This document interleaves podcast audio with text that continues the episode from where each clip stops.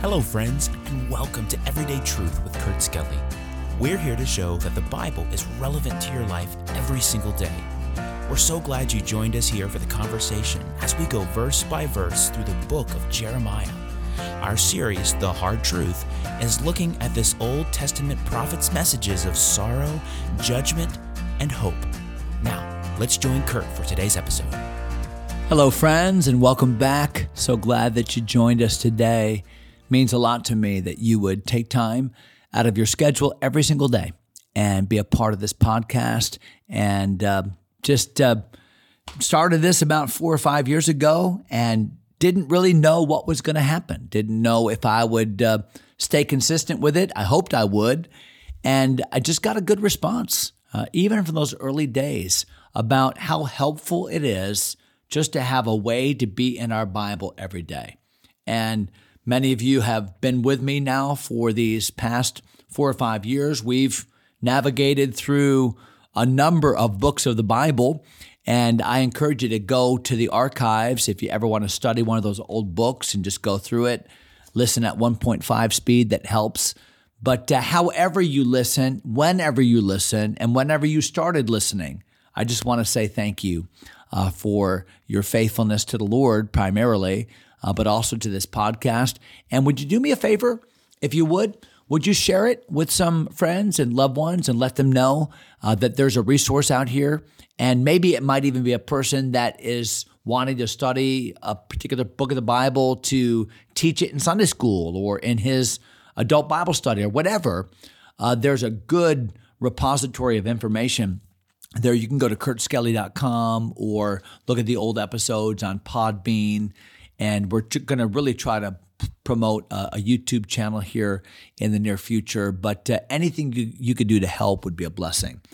Okay, we're in Jeremiah chapter 29. And I, I told you last episode that the Lord still needed to deal with one other false prophet. So we talked about Ahab and Zedekiah and how they were countermanding the things that Jeremiah was saying and really hurting the people in captivity. And when people don't preach the word of God, when they preach their own thoughts, their own messages, they really are hurting hurting the people that they're preaching to. Ultimately, they're destroying the people whom they're speaking to. And, that, and that's why God takes it so seriously. Uh, I've quoted it so often, but Jeremiah, not Jeremiah, but uh, James chapter 3 and verse 1, where the Bible says, My brethren, be not many masters or teachers, knowing that we, we that speak and teach, shall receive the greater condemnation. For in many things we offend all. If any offend not in word, the same is a perfect man and able also to bridle the whole body. Behold, we put bits in the horses' mouths that they may obey us, and we turn about their whole bodies. Behold also the ships, which though they be so great and are driven of fierce winds, yet are they turned about with a very small helm whithersoever the governor listeth. Even so the tongue is a little little member and boasteth great things. Behold how great a matter a little fire kindleth, and the tongue is a fire a world of iniquity.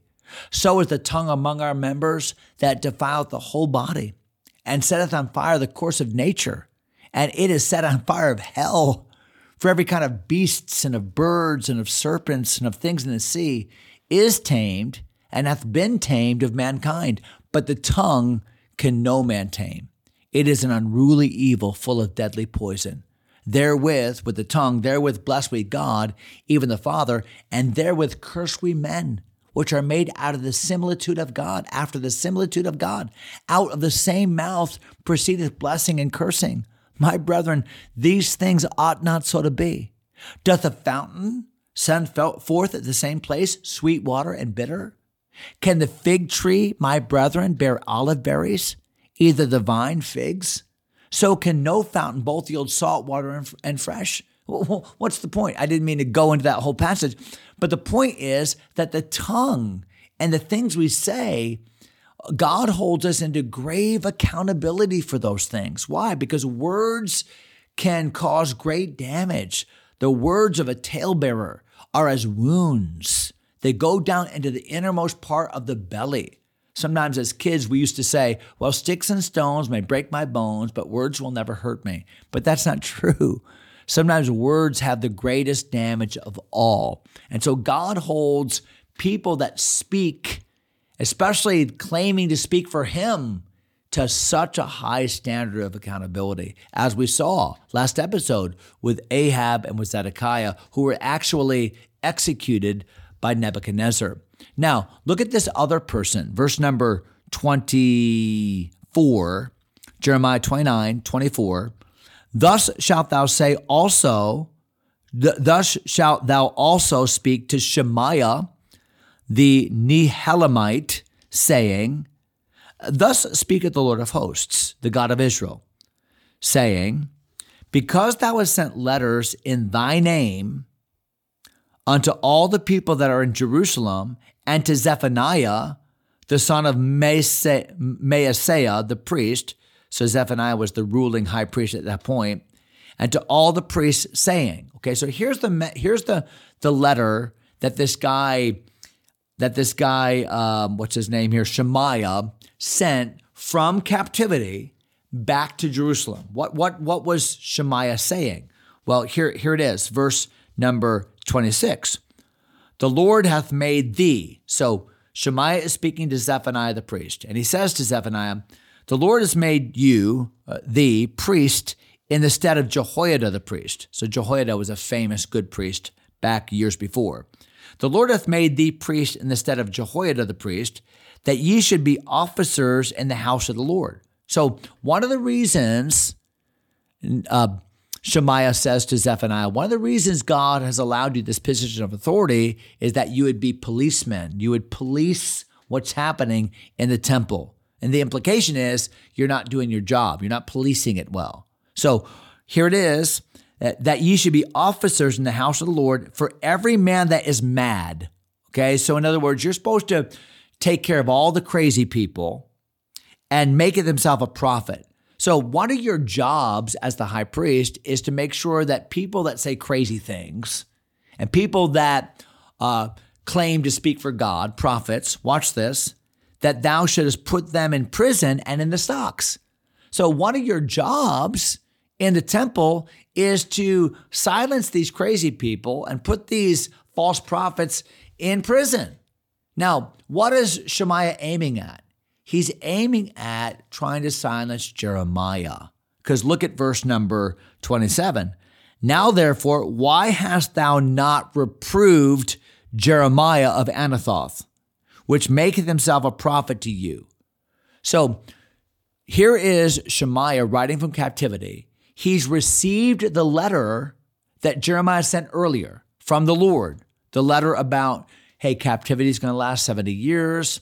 Then God's going to bring his good word to come to pass. God's thoughts toward you are good, not evil. Well, Shemaiah doesn't like any of this. Why? Because Shemaiah has been a false prophet to the people. So he's writing back to Zephaniah, the high priest, and saying, hey, shut that guy up. Shut Jeremiah up. Verse number 28 for therefore he sent unto us in Babylon, saying, because here's what Jeremiah told us. He sent us a letter and said, This captivity is long. Build ye houses, dwell in them, plant gardens, and eat the fruit of them. Hey, Zephaniah, here's what Jeremiah told us in this letter. He told us that this captivity is going to be a long, long time, so we might as well build houses and plant gardens. Well, of course, that was true, but Shemaiah didn't like it. So he's writing Zephaniah and saying, Put him in prison, shut him up. He's a crazy man. Look at verse number 29. And Zephaniah, the priest, read this letter in the ears of Jeremiah, the prophet. So what does Zephaniah do? Zephaniah gets that letter from Shemaiah and says, Hmm. So he goes and reads it in front of Jeremiah. Jeremiah, you know, did you really write this letter? And why would Shemaiah be saying this? And are you crazy? And I probably should do something about you. So this is causing a ruckus, isn't it?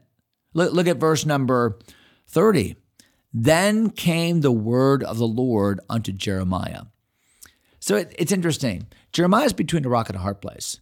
So now he's called in be, before uh, the upper ups. This has happened to him several times now, where he's just escaped a couple times now. And now, again, he is brought before the high priest. What is, what is he going to say? Well, he doesn't have to say anything because God gives him a message in that moment. Reminds me a lot about what Jesus said to his own 70 that he sent out through all the villages and cities of, of Judea when he sent them out. And he said, Don't worry about what you're going to say. You know, I'll give you words to say in that hour when you're taken before magistrates. When you, don't worry about it. God, I'll, I'll be with you in those trying times. I'll be with you at those strategic moments. And that's what's happening here. Verse number 31 send to all. So the word of the Lord comes to Jeremiah, verse 30, and here's the word that God gives to Jeremiah Send to all them of the captivity, saying, Thus saith the Lord concerning Shemaiah the Nehelamite. So send another letter back to Shemaiah, but send the letter to all the people. And here's what the letter should say This letter is about Shemaiah the Nehelamite, because that Shemaiah hath prophesied unto you, and I sent him not, and he caused you to trust in a lie. So here's what the letter says Hey, Shemaiah gave this prophecy, and it wasn't true. And he was convincing, and he caused you to believe his prophecy, but it wasn't true. It wasn't from me, said the Lord. Verse number 32 Therefore, thus saith the Lord, Behold, I will punish Shemaiah the Nehelamite and his seed. So it's not that his grandchildren are responsible for his sin, it's that when a person sins against the Lord, ultimately that's going to affect his family, like in the case of, of Achan and, and many others in the Bible. So the Bible says, He shall not have a man to dwell among this people neither shall he behold the good that I will do for my people. Now, what, what is the good that God promised to do for his people? The, well, the good word that he had promised back in verses 11 and 12 was that he would bring them back to the land, that he would bring them back to Jerusalem, that the temple would be rebuilt, all of that. That was the good word. So, what God now says is, Shemaiah, because you're calling my prophet, the communicator of my word, a madman, and saying that he should be imprisoned, and that he's false.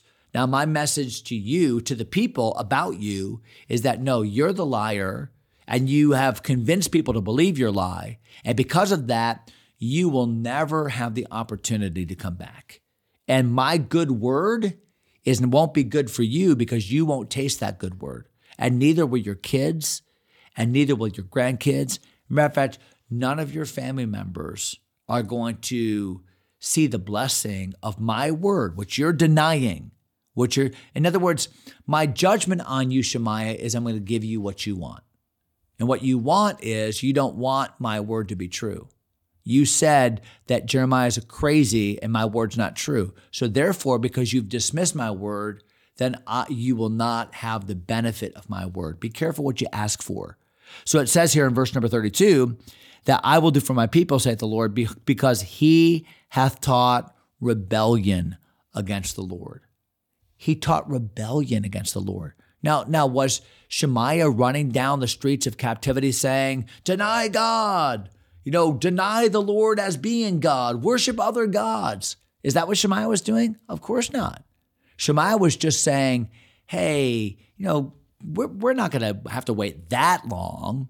We're, we can go back and God's not going to judge us that long. J- Jeremiah's just he's overkill and and we don't have to wait for 70 years. No, just by changing the word of God to make it sound better, to ameliorate the feelings of the people, uh, to preach what he wanted to believe, he was actually teaching rebellion against the Lord. So in all three cases, from from last episode, Ahab and Zedekiah, and from this episode, Shemaiah the Nehelamite, boy, we better be careful to not only give people the unadulterated Word of God, but believe the Word of God that is given to us. That ends a great chapter, chapter number 29. We'll begin a brand new chapter next episode, chapter number 30. Hope you'll be there for that. God bless you, my friends. Thanks for taking time to listen. If you enjoy Everyday Truth, go ahead and subscribe to the podcast or share it with a friend. Until next time, God bless.